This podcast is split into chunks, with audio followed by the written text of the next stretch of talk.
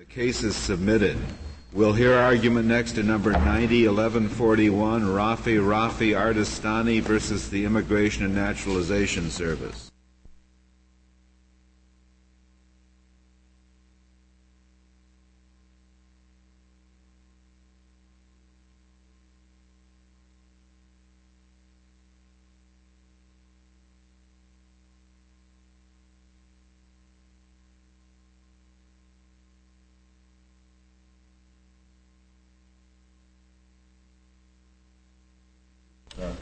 Mr. Salawa, you may proceed.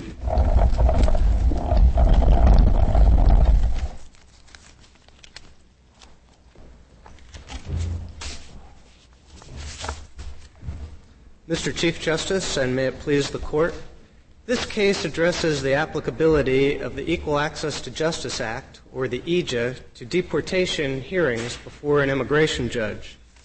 More particularly, this case deals with 5 USC Section 504, that prong of the EJA that applies to administrative proceedings. In those proceedings, in order to be eligible for EJA fees, the government must be represented by counsel. In this case, the government, the Immigration Service, was represented by their trial counsel. In addition, it is required that the statute say that this proceeding be determined. It must be determined on the record. That is the case here. And in addition, the position of the government must be not even substantially justified. Here, the Immigration Service produced no evidence at all in support of its position. The EJA was enacted to further specific purposes. One was to aid victims, to help avoid the situation where someone might have to surrender their rights and succumb to unjustified government action just because of the expense of hiring an attorney. Mrs. Ardestani's petition for asylum was wrongfully denied, and she was unjustifiably placed in deportation proceedings so complex and with consequences so harsh that it was necessary for her to engage an attorney. Another specific purpose of the EJA statute is to deter unjustified government action. And that's done by holding the agency itself accountable. The service did not dispute the Secretary of State's determination that Mrs. Ardestani had a well-founded fear of persecution were she to be returned to Iran under the Khomeini regime. Instead, the service unwarrantedly asserted that Mrs. Ardestani had firmly resettled in a third country.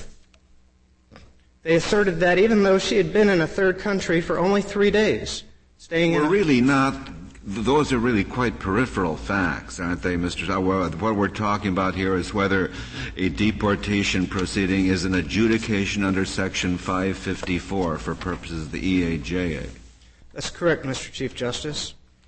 The EJA provides broadly for protection for people who have been subjected to severe agency misconduct, and of all the possible government agencies, and of all the possible agency proceedings, deportation proceedings are the ones that most specifically meet the EJA context.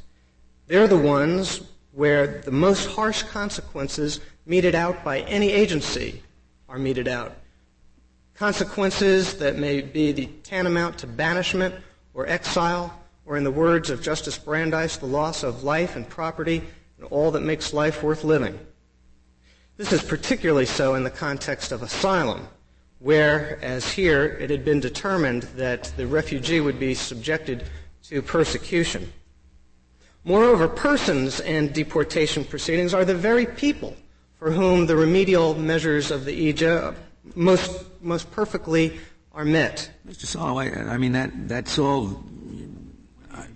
Yes, I mean, it's very sympathetic, but the fact is, even in criminal trials, when someone is wrongly prosecuted, and it turns out there was no basis for the prosecution, EJA does not reimburse the wrongfully prosecuted criminal defendant, although he may have spent hundreds of thousands of dollars on his defense. He's not reimbursed, is he?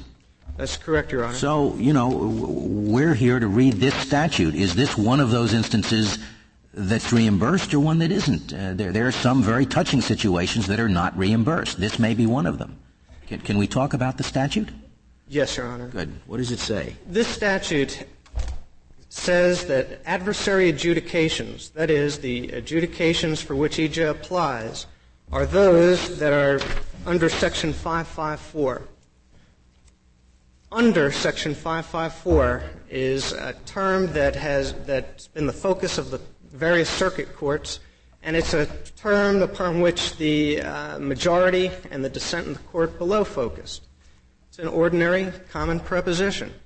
It's a word with perhaps as many as 25 meanings as a preposition. In order for this court to properly glean the correct meaning of the definition under Section 554, it's necessary for this court to look at the entire statutory scheme. This court has held that interpretation of a statute is not an inert exercise in grammatical or literary composition. Instead, we have to look at what was the EJA statute about. And Justice Scalia, I think it's important to understand the way that deportation hearings are precisely those that fit that statutory scheme. Under Section 554, those words are merely a cross-reference to the definitional provisions in Section 554. It merely means that Congress was cross-referencing and importing into the statute the definition in Section 554. That definition provides that a statute must require that the hearing be determined on the record. In addition, there are 6 express exemptions, none of which, arguably, are involved in this case. Confronted by a foreign language, confronted by the most harsh consequences meted out, confronted by a strange culture where the necessity of having a lawyer be involved are at its apex, deportation proceedings are most precisely in concert with the EJA provisions. I don't know. Maybe they more resemble. In fact, some of our opinions have said that we've accorded some protections that are otherwise accordable in criminal proceedings. I mean, we've analogized them on occasion. Being deported to criminal proceedings, and if they're analogized to that rather than other 554 proceedings, then there'd be no compensation. Your Honor, if they were tantamount to criminal proceedings were this court to so hold, the Sixth Amendment right to counsel may be invoked. That's not something that's being urged in this case. As a matter of fact, here, particularly, we're talking about someone who has engaged counsel at their own expense and merely a fee shifting in those adversary adjudications where the government has been abusive. Of course, the Sixth Amendment right to counsel is not a right to have counsel paid for. Well, I'm talking about appointed counsel. Yes, Your Honor. Well, Your Honor, if I understood your earlier question correctly, you were suggesting that were these to be viewed as criminal proceedings, deportation proceedings, because they mete out consequences that may be as harsh or harsher than many criminal sanctions. What seems to follow is that perhaps an indigent person is entitled to appointed counsel under the Sixth Amendment, although the Ardestani case doesn't specifically require this court to address that.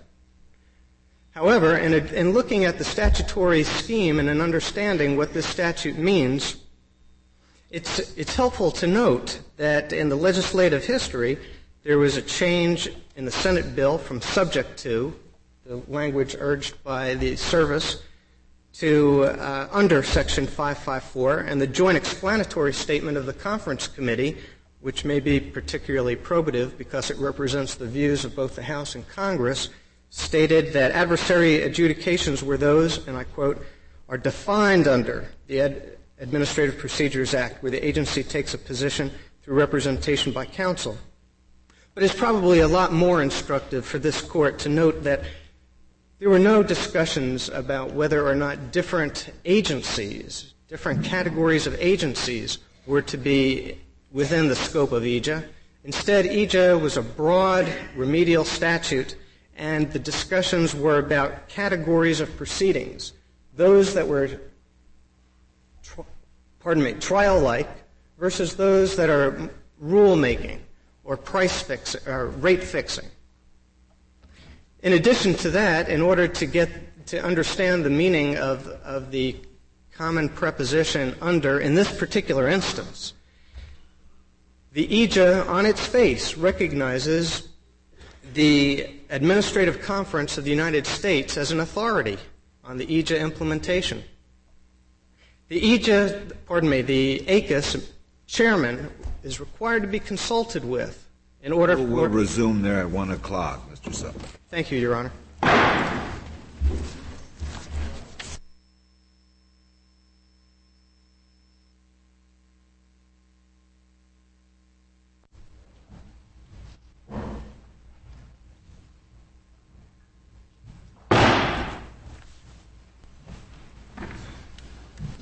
We'll resume argument now in number 901141, Ardestani against INS. Mr. Salway. Mr. Chief Justice, and may it please the Court, more important than the rejection of the Senate language subject to that's been urged by the government, and perhaps more important than the joint explanatory statement of the conference committee that embraced the very use of the term that we urge here, the EJA recognizes the ACUS as an authority on the subject of the EJA, and there the chairman stated that questions of EJA's coverage should turn on substance, the fact that a party has endured the burden and expense of a formal hearing rather than technicalities. This is particularly important because that's precisely what we're faced with here, a suggestion that a hyper-technical interpretation of the word under to defeat the reach of the EJA statute to those particularly in need of the statute is to be compared to the functional and more appropriate interpretation of as defined in. In other words, just a mere importation, a cross-reference of those terms. And for that reason, the burden should be on the government to show that the Congress intended not to have merely a cross-reference to import those definitional words, but the government really should have the burden to show that Congress intended to cover and protect people from all sorts of agency adjudications, but not those particularly in need of it in deportation proceedings. There's no dispute that the EJA statute applies to certain Social Security cases, those in which the government is represented by counsel. Have we held that? Your Honor, the practice, let me answer your question directly. I don't believe that question has ever been presented. It's been so clear on its face that it's never been challenged. In those instances where Social Security proceedings have counsel representing the government, the EJA applies. There have been fees awarded, and there's not been a challenge, and the government in this case hasn't urged a different interpretation. As a matter of fact, in the legislative history of the 1985 reenactment, there's a specific example used of application of the EJA statute. In that explicit example, the legislative history states, in those instances, for example, Social Security proceedings, where the government is represented by counsel, then in those events... But that's in legislative history materials. There's nothing in the statutory language itself that answers the question whether Social Security hearings are covered, is there? Except for the interpretation and the same reasoning that's urged in this case, Your Honor. In other words, if they are under the APA or whatever it is, then you argue that by a parity of reasoning, the deportation proceeding is also under. Mr. Justice Stevens, that's largely correct, but there's even more to the argument than that. In 1971, this case and the Richardson versus Perales case declined to decide the distinction whether or not Social Security proceedings are technically governed by the Administrative Procedure Act or instead by the more specialized version of the APA, namely the Social Security Act. That arcane legal distinction's never been resolved. That debate has never been terminated. Yet, Congress clearly wasn't interested in whether or not Social Security proceedings were technically governed by that statute. Instead, they simply wished to categorize by types of proceedings rather than by agencies or by governing statutes. Isn't there a case in this court that says that INS proceedings are not under the APA? What is that, Morello or Marcello? Marcello? Justice Weiss, the Marcello case was not an EJA case, but there this court was called to look upon a divergence, a unique divergence that existed 36 years ago between the Immigration Nationality Act and the APA. Mm-hmm. Only in the Immigration Act could one person have both adjudicatory and prosecutorial functions. Yes. And this court ruled that in those hearing provisions that differed from the APA's hearing provisions, that the INA proceeding, the INA provisions would prevail. Well, does a proceeding under the APA have any? What does it mean to say under the APA? Your Honor, the statute here says under Section 554. Do I understand you correctly to be meaning under Section 554 as opposed to under? Yes. Under Section 554, the definition of an adversary adjudication is defined under Section 554. So what does under mean in your? It merely means, Your Honor, a cross-reference as defined in that section, in accordance with that section. It merely is a phrase used to transport, if you would, the definitional section with its exceptions into the EJA statute. These hearings are not conducted in accordance with that section. They are, Your Honor. All of the statutes are identical. There's the requirement that determinations be made on the record. There's the entitlement to personal appearance and reasonable notice. All of the Section 554 elements, all of them, without exception, are in place in deportation hearings. What about the requirement that was at issue in Marcello? That's no longer a distinction. That distinction has evaporated. No longer do deportation adjudicative officers have prosecutorial functions. No longer exists. Were Marcello to be the requirement? The issue is whether the requirement exists. You're just saying that voluntarily the government may be complying with it, but the fact is that the requirement that Marcello addressed does not exist. And if the requirement does not exist, then these things are not really under 554. Justice Scalia, I respectfully disagree with you. If the analysis is going to look at what takes place, what are the rights of people in deportation proceedings, and are they different? Can they rely upon? Are they in some functional and meaningful way different than those hearings conducted under the technical governance of the APA? The answer has to be no. And the fact that the Marcello distinction has long since evaporated is an important fact. How did the distinction, as I remember, and I'm very vague on it, but this distinction only lasted for a couple of years, around 1950 or 52, when they allowed the INS, the hearing officer, to have investigative functions. What is it that terminated the INS hearing officer's ability to have this dual function? Statute or practice? It was not a statute, Your Honor. It was a regulation. I see. And there's been no need for a statute since that's been the long-standing practice for in deportation proceedings. Well, speaking of regulations, Congress has never taken issue with the Department of Justice regulation on this matter. Your Honor, if you're specifically referring to the 1985 reenactment, which has been raised by the service in this case, It's important to note that in 1984, before that reenactment, there were two Circuit Court of Opinion decisions that looked at the terms under Section 554 and interpreted those to mean simply as defined in that section, namely requiring that a hearing be determined on the record and that government be represented by counsel. And while neither of those were deportation.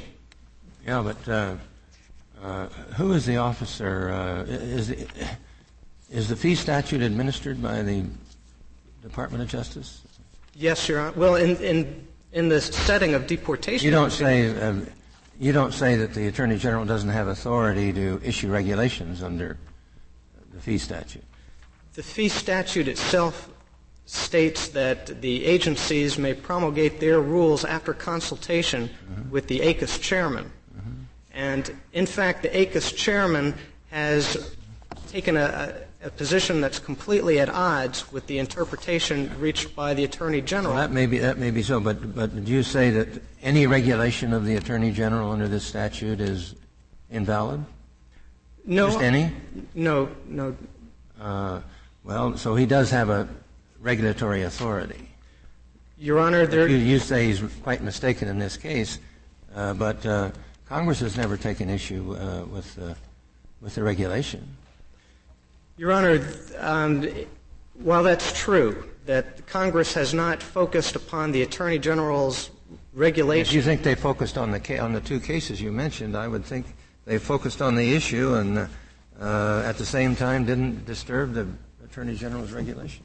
Well, I suggest that it's just as plausible that Congress didn't look at either the Seventh Circuit or the Eighth Circuit's interpretation or this regulation. The issue of EJA fees being within the scope of deportation hearings had simply never been adjudicated, had never come up through the courts. The Escobar-Ruiz case in the Ninth Circuit came after the 1985 reenactment. Do I understand your position correctly? That it seems to me what you're saying is that if an agency is conducting its proceedings, happens to be, in accordance with the requirements of Section 554, even though it's not obligated to, and even though it doesn't say, I am trying to conduct it pursuant to 554, if it just happens to be doing that, EJA applies. No, Your Honor. The reason for that is that Section 554 it states that the statute must mandate that a hearing be required on the record. And the mere fact that an agency might, in its discretion, allow hearings to be determined on the record would not place it within the ambit of the EJA. No, but carrying Justice Scalia's question a bit further, if there were some statute, not part of APA, just in some one of the statute at large in some isolated part of the U.S. Code that said proceedings X shall be conducted in accordance with the procedural requirements of the APA, then you would say there was an entitlement to fees. Because then you would say that proceeding is an adjudicatory proceeding as defined in Section 554 of Title V. I think there could be no dispute that if the statute on its face used the more restrictive language than is even necessary, then yes, it would be within the ambit of EJA. And so it wouldn't matter whether it was some third statute or if the INS statute itself required an adjudication to fit the definition of 554, you would still say it's an adjudication as defined in 554 and therefore under 554 as you read the word under. That's correct, yes. May I, in your response to my question, I gather then that what you would say is if the statute requires a hearing to be on the record, any statute requires that there be an on-the-record hearing, and if the agency chooses, although it is not obliged, to conduct that on-the-record hearing pursuant to 554, then EJA applies. No, Your Honor, I don't believe, if I understand your then I don't know how you reconcile Marcello, because that is exactly the situation we have here. We have a requirement of an on-the-record hearing. We have the Supreme Court holding that the agency is not obliged to comply with all the requirements of 554. But nonetheless, you tell us it is complying with all the requirements of 554, and therefore it's under 554. Isn't that what you're telling us? Justice Scalia, no, that's not what I'm urging upon this court. What I'd like to try to make this more clear, if I may. The EJA statute says that the hearing must be required by statute to be determined on the record.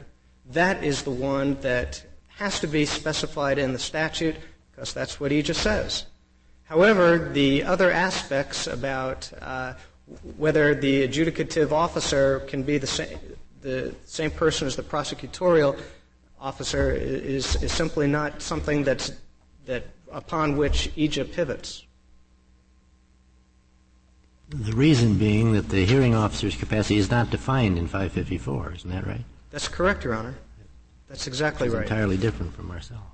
Yes, Your Honor. In addition to the parallel between Social Security Act proceedings, which are where it has not been determined to be under the APA, and you're saying the Marcello requirement is not in 554 itself? That's correct. What about D that says the employee presides at the reception of evidence, shall make the recommended decision, blah, blah, blah, blah, except to the extent required for the disposition of ex parte matters? Such an employee may not, that is the employee who presides at the reception of evidence, may not be responsible to or subject to the supervision or direction of an employee or agent engaged in the performance of investigative or prosecuting functions for an agency. Yes, isn't that the type of thing that was involved in Marcello? It is related to Marcello in that way. It is exactly what was involved in Marcello. And it is exactly within 554, isn't it? But, Your Honor, it's not within the definitional part of Section 554. In other words, 554 also deals with the type of notice, the method of notice, things like that. Instead, the importance of 554 and the reference to 554 is merely to import the definition. But the statute doesn't say under the definitional part of Section 554. It says under Section 554. Well, yes, it does, Your Honor. That's correct. On the other hand, the EJA statute is using Section 554 only for a definition. There's no reason, in either from the context of the statute or the legislative history or any other plausible reason to view those additional requirements. But even if you did, they're all met here. All of them are met. Marcello doesn't stand in the way here because the difference that had existed 36 years ago no longer exists and didn't exist in Mrs. Ardestani's case. The entire panoply, all of Section 554, if you will, has been met in the deportation proceedings. Not by the force of statute. The one that's been pointed out by Justice Scalia is by regulation. That's correct. So the regulation might change and go back to the Marcello situation. Even if that were the case, Justice White, you'd still have the requirements of Section 554, the definition that's in 554, the requirement of a hearing on the record. That would still be met. In addition, the interpretation that's urged, a meaningful, functional definition that includes those most in need of the EJA, the ones for which the EJA goals are most precisely in concert, that interpretation provides a bright line, an easy application for the courts, rather than require the courts to look to Richardson versus Perales analyses or Marcello analyses, as has been discussed this afternoon. I'd like to reserve my time if there are no questions. Very well, Mr. Solomon. Mr. Wallace, we'll hear now from you. Thank you, Mr. Chief Justice, and may it please the Court.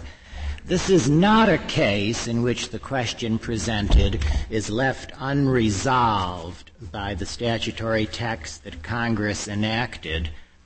The very purpose of a definition section in a statute is to delimit the scope of the operative terms that the definition section undertakes to define.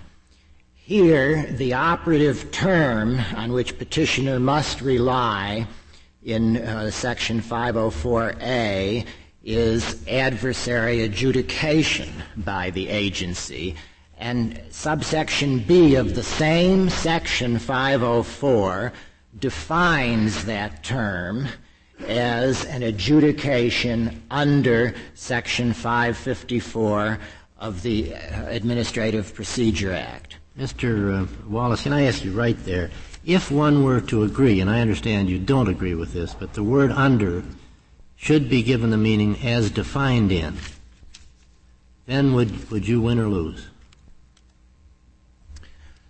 I think that's a close question, but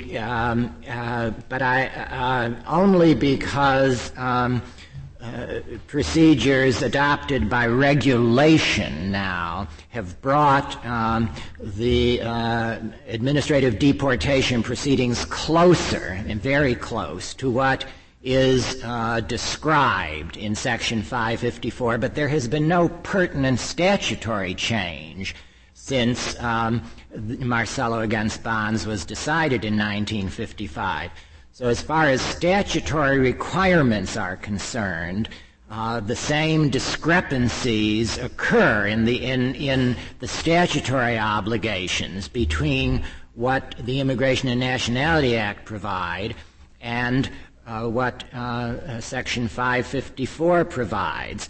And our position is that EJA should not be interpreted, and there is no indication that EJA was intended to deter agencies from voluntarily adopting procedures that more closely conform to Section 554 of the Administrative Procedure Act by imposing a cost on that kind of agency procedural reform by making EJA fees kick in. And indeed, the very authority that petitioner cites, the Administrative Conference of the United States, came to that same conclusion after receiving comments on their proposed model rule, and in issuing the final model rule at the page of the Federal Register we cite in our brief, volume 46, page 32901, they say, quite specifically after discussing this problem of the possibility of deterrence, of voluntary adoption of improved procedures, we have decided, therefore, to drop the provision of the draft rules suggesting that awards will be available when agencies voluntarily use the procedures described in Section 554. So that seems like a good answer. What do you do about the Social Security case? In the 1985 reenactment of EJA, there was a reference in the legislative history, in the reports, to a procedure under the Social Security Act, which was a pilot program that has now been entirely discontinued as of 1987. We described that in some detail in a footnote in our brief in Sullivan against Hudson in this court. That's number 88-616, footnote 25 in that brief. Explains that after a district court decision called Falling against Bowen criticizing the adoption of this pilot program as unauthorized by statute and saying that the statute requires proceedings in which the Secretary is not represented and therefore wholly outside of the EJA context, the Secretary, as we explained, at 52 Federal Register 17,286, discontinued in 1987 that pilot program altogether. Now, apparently, the committee thought that adjudications under that pilot program were governed by 554. That is not definitively resolve what the rationale was for the committee's saying that it thought that such Social Security hearings would be covered, but that has become a moot point in light of the discontinuation. I'm not really troubled with the legislative history part of it. I'm asking for your opinion on whether and other Social Security proceedings are not at all covered. They are not at all covered. And in the case we had last term, Melkonyan was a court action, I take it, that is correct. Which is different. The question in this case is only the question of the scope of the authorization of the award of fees for administrative adversary adjudications, defined as adjudications under Section 554. So we have explained in detail in footnote 12 of our brief that throughout Section 504, the indisputable repeated usage of the word under in conjunction with another section of the United States Code or another provision of law, the indisputable usage is that it means governed by that provision or subject to that provision. Well, if it means that, then the Social Security Act, there should be no fees under Social Security. Well, that was a question left open in this court's decision. I mean, if your argument is consistent, that's the result it would lead to, isn't it? Well, we don't know whether this now discontinued procedure was subject to Section 554 or not. This court's decision in Richardson against Perales left that question open, and it had never been definitively determined, and there will not be an occasion now to determine it because the program is discontinued. So we don't know whether that was correct. But you're saying if a statute enacts the precisely identical procedures to those set forth in the Administrative Procedure Act, that then EJA fees would not apply. Say you enact a new statute, nuclear regular agency or something or other, that would not apply unless the statute in so many words said that these procedures, these proceedings are governed by the APA. Well, enacting parallel procedures would not parallel procedures would not do it, but they would not preclude the possibility that Section 554 would also apply. They might, by implication, be construed to exclude the separate application of Section 554, but that would be a question to be litigated. You have precisely that problem with the National Labor Relations Act, don't you? Many of the board proceedings are governed by the NLRA, which predated the APA and tracks it to some extent. And you would say that they are under, are those proceedings under or not? I can't say that I've looked into that precise question in connection with this case. But I think the statutory criterion for the award of fees is very clear. They are available for adjudications that are governed by Section 554 of the Administrative Procedure Act. Well, it's very clear if you read the word under to mean governed by. It's very fuzzy if you read the word under to mean as defined in. Well, there are barriers to reading it that way, Mr. Justice. And we think they are insuperable barriers. I mentioned one of them to you already, that throughout that section, 554, the word under, when used in conjunction with a statutory provision, and we collected these in note 12 of our brief, page 14, we collected many examples of this. Indisputably, they have to mean governed by, subject to. And the contention would be that this one, and this one alone, is different. And indeed... But couldn't one counter with the argument that why would Congress single out this small category of agency proceedings for different treatment from all others when the equities would seem to be the same and the purpose of the statute would seem to apply? Well, the equities may... Without saying a word about it. The equities may not be the same. I mean, if Congress were to give specific attention to the question of administrative deportation proceedings, and I don't want to belittle the utility of counsel in such proceedings, but Congress might well come to the conclusion that applying EJA to these proceedings would not be the best way to address this problem. There are more than 100,000 such proceedings conducted each year by the 92 immigration judges of the INS.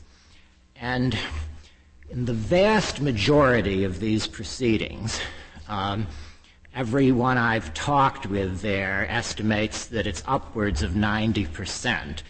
The question of deportability is either conceded by the alien or very quickly resolved against the alien, and the whole issue becomes a claim by the alien for political asylum or for suspension of deportation. What you're saying is that the cases in which the government's position would not be substantially justified are a very small number of the total unit. Congress might conclude that because these all are a matter that involve discretion on the part of the government, and they're all matters on which the burden of proof has shifted to the alien, that there would be very few cases in which the government's position could fairly be said not to be substantially justified. That doesn't mean that there wouldn't be a lot of litigation about that and a lot of courts awarding fees, but Congress could conclude that this isn't really the tool. And it might also be concerned that the exercise of that discretion in favor of aliens in these proceedings might be deterred if it could become a drain on the agency's budget through the award of attorneys. They budget about 100 times as much money for this statute as they've actually spent. Well, it's true that the costs have not reached the initial estimates that were made. They failed by 99%. That is correct. But there are reasons why, if Congress gave attention to this question, it might conclude that there are better and more effective ways of meeting a need for the provision of counsel in these proceedings than by applying EJA, and that EJA might not be well suited to it. That is a matter that Congress simply has not addressed. And I have not yet mentioned another barrier, which we think is a very strong barrier to the alternative interpretation that Petitioner espouses and that you have queried about.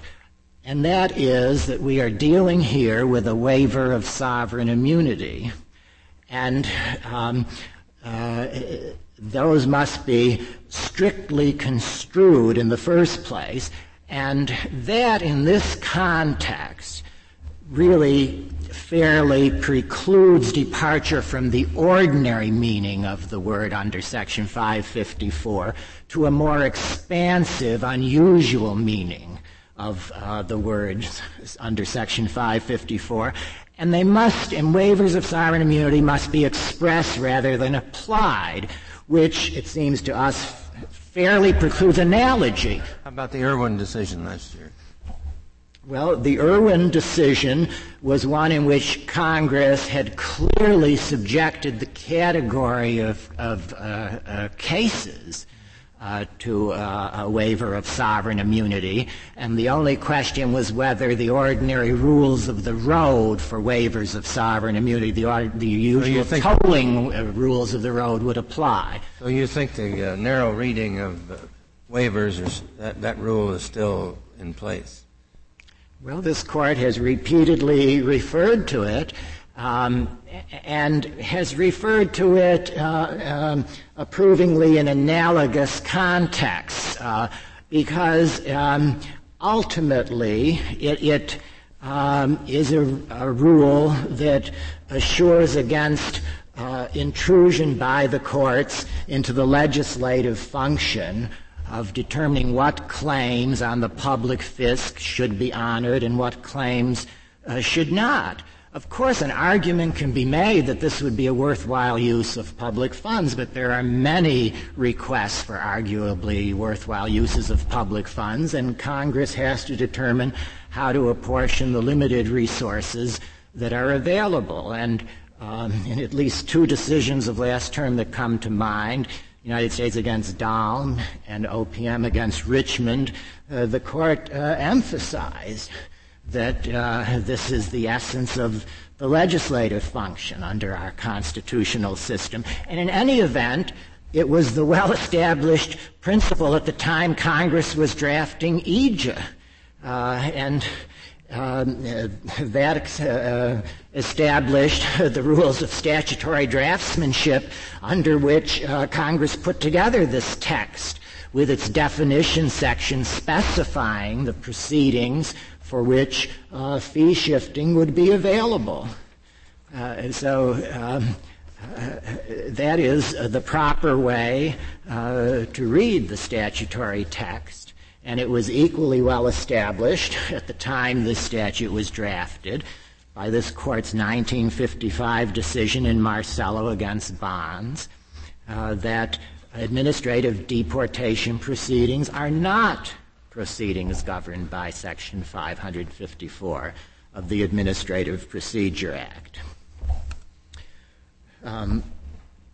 So we have also collected in our brief, in footnote 26 on pages 28 and 29, some examples of the many uncertainties that would be opened up if, instead of the terms of the waiver of sovereign immunity that Congress used being the criterion, a more elastic criterion of procedures functionally similar to Section 554 procedures were to be adopted.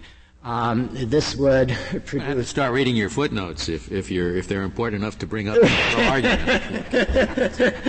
argument. Well, we have not yet refrained from writing footnotes, although I don't take issue with those who have. So that is. Well, some opinions of this Court are now coming out without footnotes, and they're a pleasure to read. In any event, thanks very much. Some of the footnotes are also a pleasure to read.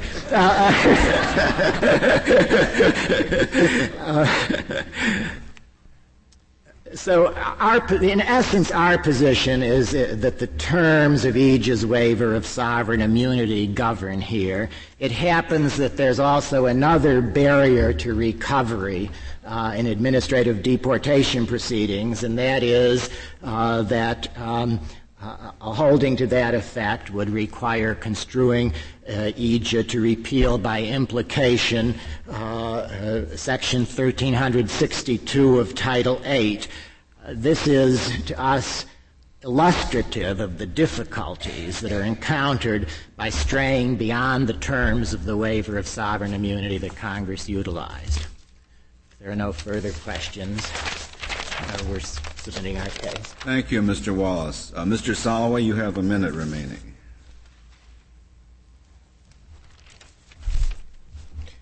Thank you. I respectfully disagree with the interpretation of the ACUS exemption or discussion about voluntary compliance.